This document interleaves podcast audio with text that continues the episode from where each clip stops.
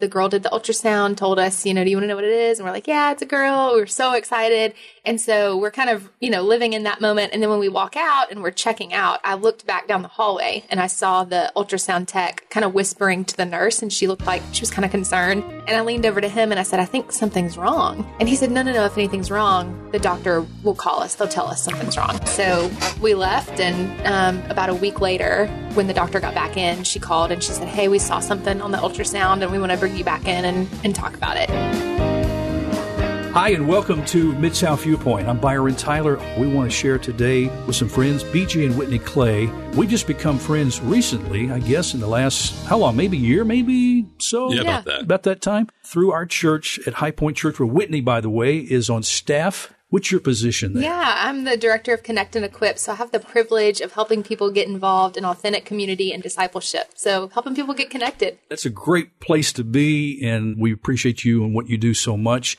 BJ, I know not specifically what you do. A lot of times you're out of town because Mhm. we've been trying Yeah. to schedule this show and we're working around your schedule. So what do you do professionally? Yeah, uh, commercial finance industry. Um, we do uh, due diligence service on, on behalf of banks and lending institutions. So, And how long you been doing that?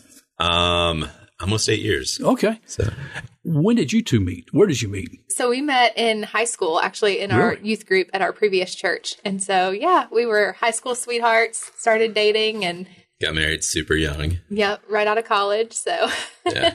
So what was the attraction, BJ, originally when you saw Whitney in the youth group? Was she singing a song? Was she, what was she doing? Um, we were really just kind of kind of like same friend group, um, and kind of started hanging out. And uh, her her best friend started dating my best friend, and so they drug us along on double dates, and that was basically where it got started. And that was it. So So it was immediate attraction for both of you. Whitney, was it for you? yeah, yeah, Yeah. I mean, I remember thinking he was cute. And so then when we started hanging out with our friends, and then one day we kind of looked at each other and we were like, I like you. I like you too. So Yeah, yeah. it just kind of grew from there. That kind of thing. Did you go to the same college? we did. We went to uh, Crichton, Crichton College. Crichton College. Uh, rest in peace. And uh, exactly. Yeah. You know, I was at the former Mid South Bible College. Oh, yeah. Yeah, and so and Dr. Crichton, I had seven fifteen in the morning for Wow. uh, Christian life doctrine one and two, basic theology. That was I a, think I avoided all the seven fifteen. a wonderful experience. Well, that one you couldn't avoid. so it was a wonderful experience back then. But I didn't realize that you guys had gone to uh, Mid South. Actually, Crichton was that when the school was located at uh, Central Church? No, it was actually when it was on Highland. Okay. when, we were there. Because I was, you know, my wife Pam, she was in the girls' dorm and I was living in the guys' dorm. It was basically a metal building there at Union and Hollywood on the corner there. Oh, wow. The Memphis City Schools use that right now, but that's where when the school was there. I don't think it was the original location. I think it started as the Mid South Bible Institute, became Mid South Bible College, and then the name Crichton College. And I think even mm-hmm. after that, the name changed a couple of times. I think it was Victory. Or, Yeah, yeah, Yeah. Anyway, well, some some great memories there for both of you guys. I'm sure you probably had some great memories. My wife and I had a lot of memories. They used to actually call it Mid South Bridal College, you know, so, so folks would come and try to find uh, a relationship there. But uh, we'd actually met prior to uh, her attending. But anyway, did you know that you wanted to go into finance? Is that what you studied for? Uh, yeah, yeah. I was a, I was a business major there. Okay. But your home has always been centered around Christ and Mm-hmm. desiring community with others and bring them into a relationship with Christ, share that message. And Whitney, what about you? Were you working somewhere prior to getting a position in the ministry? Yeah, so I actually had a couple of, you know, odd jobs and then I actually worked at Crichton for the Institute of Effectiveness and Research. So I was an administrative assistant there and Yeah. got to help out and see all the behind the scenes stuff and then got a privilege to come on as an intern at our previous church in our student ministry. And so that's where my ministry kind of started and began and yeah, but I studied Bible. I knew that was the only thing I wanted to study. So Yeah, and some some of like our, our favorite memories from like our early years in marriage were uh, serving along uh, in, in student ministry together and going on you know the retreats and the Oh, trips my. and, and all the stuff know- and lock-ins and all those things we you know get to serve together. That is something that a lot of couples, I think, miss out on when they don't serve together. Pam and I, when we had been married for about a year, we waited about a year and we decided we need to get involved. And she felt led to teach in the youth ministry. Oh, And that's what we did together for over 20 years. Matter of fact, Drew McCullough, who is our youth pastor at High Point Church, he was one of my students. That's awesome. Not so attentive at that time because uh, I think he was in the younger grade, but we took mission trips together. So it really enhanced our relationship too. You guys had been married, I think, about four years when uh, you got pregnant. Is that right? Child number one. yes. So you guys must have been pretty excited. Yeah, yeah, we were. When did you get the news and how did she tell you? Where were you? Was it a romantic dinner or Um, took the pregnancy test and it's blue or it's whatever yeah, color it's Yeah. I think to it was be? just. Yeah. I think it was just that we we we uh, you know we had been married for about four years, and we were dating for 5 years before that, dating and engaged for five years before we got married. Um, and so you know, just kind of felt it was time, and um, so we started trying, and you know, a couple months, and it wasn't very long. Uh, pregnancy test was positive, and uh, and yeah, I think it was just one morning. Uh, Getting Yeah. a little stick. Now, for the most part, Whitney, your pregnancy from the time that you found out you were pregnant went fairly well. Is that right? Yeah. Um, at the beginning, they were kind of worried that I might uh, miscarry, so they had me on um, some medicine to prevent that. And then I was just really sick. But that was with all with the other two as well. Like I was A lot of morning sickness. Yeah. Yeah. yeah, not a very good Real, pregnant. real person. gross stuff. Yeah, that's something. I, rem- yeah, I remember those those days too. You know, Th- thankfully the men don't have to Yeah. always be there to support. But uh, okay, this was uh, child number one. Mm-hmm. I mean, I guess you guys were excited to fix up the nursery, Oh yeah. paint the walls. Tell me about that. You painted the walls. Did you go get special furniture? What did you do? Oh yeah, we went and bought everything. Our my parents, his parents helped us get a crib and uh, all the bedding. Her room was done in elephants, and so um, it was like little pink and green elephants and little animals. And she had a. We I think I even in my pregnancy brain painted her closet pink, like she had a hot pink closet, and so very girly. I painted the closet. You did paint the Pink. closet. Let's get this straight. Let's get that straight. You painted the closet. Yeah.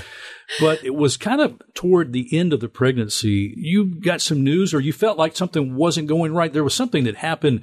You were having a monitor, and you felt like there was a- a question there. Yeah, we went um, to find out the gender, and so it was that appointment, and um, About 22 weeks in, Yeah. something like that. And our doctor was out of town, and the girl did the ultrasound, told us, you know, do you want to know what it is? And we're like, yeah, it's a girl. We were so excited. And so we're kind of, you know, living in that moment. And then when we walk out and we're checking out, I looked back down the hallway and I saw the ultrasound tech kind of whispering to the nurse, and she looked like she was kind of concerned. And I leaned over to him and I said, I think something's wrong. And he said, No, no, no. If anything's wrong, the doctor will call us. They'll tell us something's wrong. Um, and so we left. And um, about a week later, when the doctor got back in, she called and she said, Hey, we saw something on the ultrasound and we want to bring you back in and, and talk about it.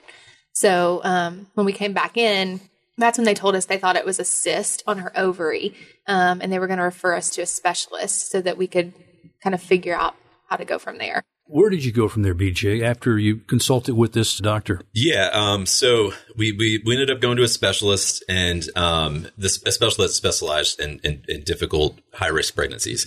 Um, and so we started started meeting. Um, you know, we were just about every two weeks. Uh, you know, going going to get ultrasounds and, and check out. But basically, um, the uh, we get to the doctor the first time and they uh, they take they, they do like the higher definition uh, ultrasound or whatever it 3D, is. 4D, yeah. Yeah, um, and uh, and it gave them a lot more information about what she, what what what was going on. Um, and the doctor basically said that you know, looking at it, that she had a lot of different things that were going on. I'm trying to remember exactly, uh, but but basically, what he thought what it was was that she was had Down syndrome. Um, and he recommended doing an amniocentesis to, to kind of figure it out so they can count the chromosomes and figure out exactly if that's the case and, and decide whether or not we wanted to abort the baby was, was his words. And that wasn't an option for you guys. No. No, no, no. So with that news, thinking about that, you were trying to wrap your your heart, your head, and everything around this, how you were going to come together. What did you do at that time? Sometimes when couples, you know, are going through a difficult thing together, it's hard because each of them are hurting, you know, when they get mm-hmm. news and trying to help each other emotionally can be difficult. Did you guys find that a challenge? For sure. Uh, you know, we, uh, it, it was basically just presented like, here's this information. What are you going to do? You know, are you going to do the amnio? And it wasn't a thing where like it's you go home and you, you know, you talk to friends or you talk to your parents or anything like that. It was basically, what do you want to do like right now? Yeah. And so we basically like, can we have like 10 minutes to talk and figure out what we want to do?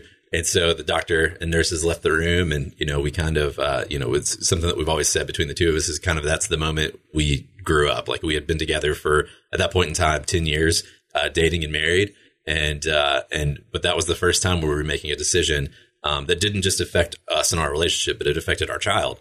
Um, and so, uh, and so we got together and prayed and, and, felt like God wanted us to do the, the amnio. Just, just, just, you know, we, we knew that abortion wasn't going to ever be right. an option, but we wanted to know what, what was going on and, and, uh, and how to best prepare for her so that she could be best set up. And I think the news after that procedure was done came out pretty positive. Yeah. So he, um, we at the time we were going to Central Church and very involved there. I was on staff there, and they called the elders together and prayed. We had a huge support team around us that loved us so well, and um, they did like a. It's kind of a preliminary test that you get the results in two weeks, and so those were a really long two weeks. And we came back, and the doctor said, "I can't explain this, but she's not. She doesn't have Down syndrome." And he was taken aback. He's like, everything else we see here should point to this, but for some reason, the measurements and everything else. Yeah. So that had to be a big relief. Oh yeah, it was a you know just a it felt like a win for her, like yeah. for our pregnancy and all the difficulties we were having, and just that the Lord had met us right there and was continuing to prove Himself faithful, yes. even in the middle of a devastating, you know, just. Mm-hmm scenario that you never imagined for your child, you know. But there was something else that the doctor said there was a procedure would probably have to take place. Yeah, they were concerned about. So mm-hmm. he told us that he did, he couldn't explain anything else, but she did have a twist in her bowel loop, and that was the devastating part. Um, and so that meant that right after she was born, she'd have to have surgery, um, like immediately. That was the plan. So we went from there to meet with um, a doctor at Le Bonheur that would do the surgery, and he was great. Explained it to us exactly what would happen. Um, he said it's one of the common newborn procedures that we do. High success rate. She'll be in the hospital six weeks, and then you'll take her home. Basically, a forty-five minute procedure is what mm-hmm. I've heard you say. Yeah, and that's what you were expecting. Yeah. No, he did clarify that this is what it looks like and everything, but that they really don't know exactly what until they actually get in exactly. and start start start performing the procedure. So. Okay, so you had a planned C section, mm-hmm. and that was on November twenty seventh. Yeah, Callie Marie Clay was born nine pounds five ounces. 23 inches long. Yep. She was a big baby. Beautiful head of hair, looked just like her daddy. Yes. All my kids look just like him. That's awesome. I just look like a baby. Your kids are beautiful. You, and we can talk you. about the other ones before we leave the show today. So Callie's born. About what time was that? Eight ten. Yeah, it, yeah, it was early. Just just after eight a.m. Yeah. My wife had three C sections, and I watched all 3 of those, mm-hmm. so I know what you have to go through during that. Yeah. I mean, I watched and I the recovery and everything, but there was a special nurse I believe that wheeled you down before she was taken off to Le Bonheur yeah. with BJ. So we, they immediately, when they pulled her out, they put her in the, I didn't even get to hold her. They put her in a incubator and I just looked at him and I said, go with her. And so he just leaves to go with her. And they take me up to recovery where you're by yourself and recovering. And this nurse, I was explaining to her the scenario and the, what was happening. And she said, you have to see that baby before you leave. And she said, this isn't allowed, but we're going to do it. And she literally like unfolded the bed, rolled me down to the NICU, put me right beside Callie where I could see her and touch her face and got to pray for her. And, um, I thank God every day for that memory. Yeah.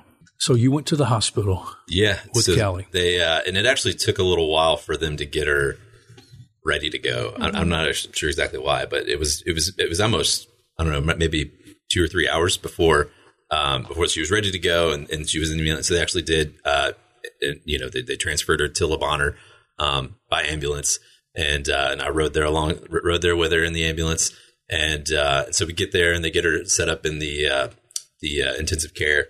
Um, what's it, neonatal? Yeah, intensive care. Yeah. Um, yeah. so uh, so they get her set up there and everything, and uh, and the, and the surgeon that we had met with prior um, to, to, to her being born uh, came and met with us again and, you know, kind of explained everything that they were going to be doing. And about two or three that afternoon, um, they, they rolled her into surgery. Um, and, and he said, you know, it, it, probably an hour to two hours and, and that she'd be back. Um, and so, and so, you know, they take her away. Um, a couple hours go by, a couple more hours go by. Um, and she ended up being down there in surgery for about four, four and a half hours, five hours, something like that, uh, before they finally brought her back up. Um, and uh, and so when they brought her back up, the surgeon came and met with us again and said that basically um, what what they found when they when they started getting into the surgery was that it wasn't just a twist in her bowel loop; that there was a lot of other abnormalities um, in, in her intestines, and uh, and and like she was missing uh, her spleen or something like that. Yeah, like her- one of her kidneys was smaller than it should have been. It was just a lot of Her liver was her duodenum was wrapped around her liver. Her Yeah. Mm-hmm. gallbladder was on the other side. It was yeah. it's just just a lot of Right. s- small abnormalities that together are, are big issues. So basically, what they ended up doing was a, a gastric bypass on a baby.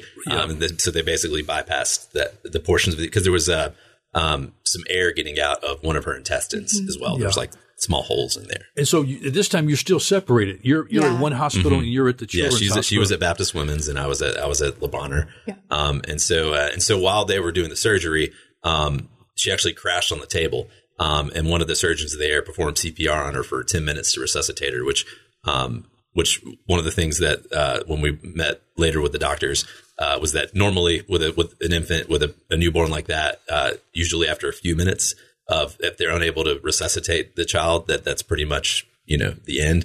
Um, and so that for him to actually perform CPR for ten minutes to bring her back was was you know significant. yeah. Um, we had incredible. mhm, yeah, we had a great team. Of, yeah, our, we can you know talk highly enough about our experience at Le Bonheur. From that time, she went into recovery for a period of time. Yeah, she came back to uh, so so after you know the, the four and a half five hours, um, she came back to to the neonatal ICU, um, and and they they had her hooked up to a lot of machines, but basically what what they were monitoring was was her oxygen, and so uh, w- her body wasn't getting enough oxygen f- in, into her bloodstream. Um, and so they, you know, they were giving her some medicine and some treatments to try to boost basically her lung production. They kind of had monitors and they would, if you've ever used like a pulse ox machine that kind of get like a normal numbers like 97, 98, um, they would like watch it and it would go up to like 60 and then it would like drop down to like 42 and then it would like go back up to 78 and then it would drop back down. So it was just really fluctuating. Um, and then as, as the night, you know, kind of moved on, um, it just started getting lower and lower and lower. And, uh, and so they took us out of the room. Um, I was there with my parents, and so they brought me and my parents into uh, the, the the head surgeon there, or head, head head of the neonatal unit, met with us there, and this the, basically just said that there wasn't anything else that they could do at this moment. That you know we just needed to go be with her. Um, and so obviously distraught, the three of us went went into the room, and um, they unhooked her from everything, and uh, we were able to hold her there for her last her last moments. And about a little after eleven o'clock that night, she passed away in my arms. My. BJ, at that moment, you had to go tell your wife. This time, you didn't know any of this was happening. You know that the procedure was taking longer because you didn't have any news like you were expecting. Yeah, he'd been texting me kind of throughout the day, and then somewhere they just stopped coming, and he wouldn't respond. And no one's texting me, and I told my mom I was like, something's wrong, and she's like, no, just go to sleep. You need to rest. He's dealing, you know, he's got a lot to deal with. He will text you or call you as soon as he can. So Yeah, and uh, and so basically we left her there, and my, my parents drove drove me to uh, to Baptist Women's to to tell Whitney what what had happened. That's not something you just want to text. Um, but uh, me and my parents, like you know, I'm really close to my parents, and my dad's one of my best friends. And it's never quiet when we're when we're together, and that was the quietest car ride that we've ever had. Um, Yeah. Just you know, kind of in the back seat, just trying to figure out like what what had just happened and how am I going to communicate this to my wife. And so, you know, we get, we got there about midnight and I went in the room and told her what had happened. I just remember the door like flinging open, and he came in, and he just said she didn't make it, and I was like. What do you mean she didn't make it? And we just both fell into each other's arms and cried. And um, but the thing I also remember is all the people that came in right after, just people that loved us so well and didn't leave us alone even though in those first few hours. You know, Wow. Yeah. yeah. There was incredible emotions during this time. I, I can't even imagine what you were going through. The loss of your little precious Callie, firstborn child you look forward to seeing grow up and all the things that are associated with that. But uh, those unexplainable, unexpected times that you were you were forced into at that moment. Anger, doubt, fear. I mean, that, that was accompanied emotions that you both had. Was that right? Yeah. For sure. Yeah. Did you feel like God had forsaken you to some degree? Yeah. Yeah. I think we, you know, look back at those moments and realize the overwhelming that's you can't prepare for it, No. you know, and just the emotions that you feel and um at the times afterwards it felt so overwhelming. Like we talk a lot about 2010 was like the year of just grief and fog and it was the year after, you know, she all the firsts, all the things that should have happened first birthday, first, you know, peas, like yes. all this kind of thing. yes. Um, and so But looking back too now, we can definitely pinpoint the hand of God in it as well, and the moments that He showed up, whether through people or through circumstance, and and was there. Whitney, when you were a little girl, your dad used to sing hymns in your house. Yeah. And there was one song that he used to sing. It stuck with you. Yeah, Tis so sweet to trust in Jesus. That song kind of came back to you during those moments. Yeah, I had a friend. Uh, it was the day after. So BJ had come in that night of the 27th. So this was the 28th. He's a friend of BJ and I both. And he texted us and he said, This is really random, but the Lord told me he wants to give you a song in the middle of this. And I don't know what that is. And I don't know why I'm texting you this, but I love you guys and I'm praying for you. And I remember looking at my phone and being like, what in the world? Like, why would you? This was random text message. Like, do you know how mad and frustrated and upset I am right now? And when I threw the phone down, like on the bed beside me, I immediately hummed that tune to that hymn. And I was like, okay, Lord, like, what are you trying to say right now? You know? And so just that, that hymn, I think was something that we kind of latched onto and held onto.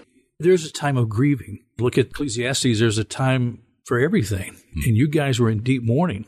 I feel like with grief sometimes it's it's not necessarily like a breakthrough, but there's definitely like days where you're like, okay, I'm doing okay, and then there's days that you're not okay. Yeah. Um, and it's a process, and sometimes you go through that, you know, the, the the five stages of grief. You can go through them all in a day and be right back at the start. Yeah. And this has been how many years ago now? uh, this was she she would be ten in November of this year. Okay. So this was 2000. I mean, this is something you never forget. And I don't mean to indicate that at all. No, by, yeah, by- yeah, by yeah. any mean by that. But in some degree where you can kind of move in life to the point where you're able to take your pain and relate to others going through the circumstances like you went through. Yeah. You know? Are you able to do that? Yeah. And I think that was, it's only been a few years really where we've started to um, talk about, I mean, I think we always talked about her and people knew what we had been through, but I think recently um, being able to be a little bit more vulnerable with it, you know, about Yes. the emotions and the feelings has allowed um, other people to share with us and people that you wouldn't even know have lost a children, you know, a child through Right. miscarriage or what, however those circumstances arise. And so um, it's been, we also were able to meet with other people who had gone through Yes. Right. similar circumstances and that you know had a few years you know separated from from from the child and seeing them be able to talk about their the, the you know the child they lost without you know just busting Right. into tears Right. like to, to us that was like a huge thing okay if they can get to this point where they can talk about their child that they lost without you know just becoming inconsolable Yes. then i can get there too yeah. Yeah.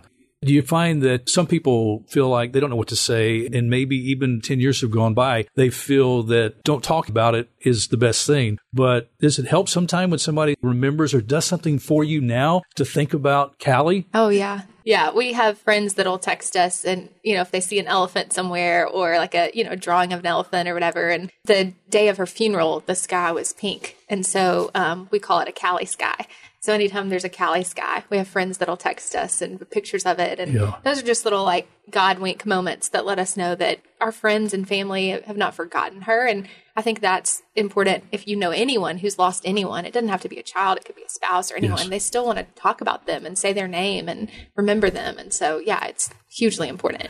God has given you the joy having two children right now, a little boy and a little girl. I believe your son, he's the older of the two, right? Yep. yeah Tell me about the blessing of these two. So basically, you know, after we lost Callie, it was pretty much immediate that we were like, okay, let's let's try to get pregnant again. And uh, and so everybody was like, oh yeah, right after you have a, a kid is like your most fertile time. Like you know, you guys are probably gonna get pregnant real quick. So we started trying right away.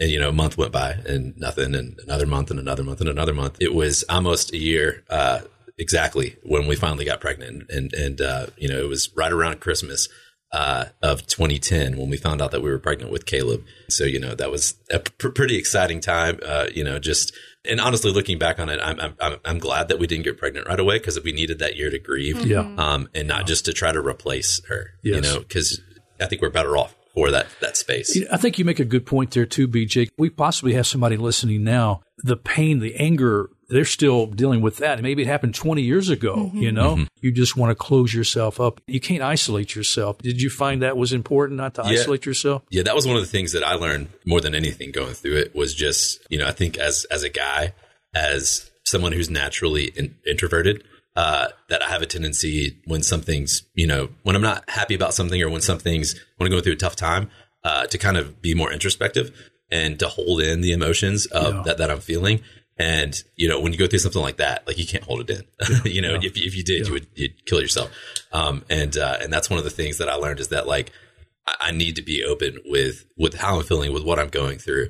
Um, not only with, with my wife, but we, I mean, we met with counselors, we met Yeah. with, you know, friends, um, and, and, and things like that, just to be able to, you know, you you can't hold that stuff in. You have to, you have to be able to let it out. You have to have some sort of outlet. Yeah. Um, you know, Well, I'm so thankful that you're willing to come and, and, and share your hearts and your story with us. Our time is enemy on this program because it's gone. Thank you so much. Let me ask you if, if someone listening maybe can identify with something we've been sharing today, would like to maybe reach out, could they contact you through the church? What would you recommend? Is there an email or what would you recommend? Yeah, I mean, I think they could just send me an email. My email address is whitney.clay at highpointmemphis.com. And we're always open to talk to people and share our story. And like you said, that was huge for us, like being able to open up in a safe place, like with friends or with a counselor. So whoever's listening, if they're sitting in that, like even if it's been 20 years, it's Yeah. not too late to Yeah. begin to open up and allow the Lord to meet you right where you are because he, that's the biggest thing we learned is he does not leave us alone. He has not abandoned us. He has not forsaken us. He is there with us, even in the darkest times of despair.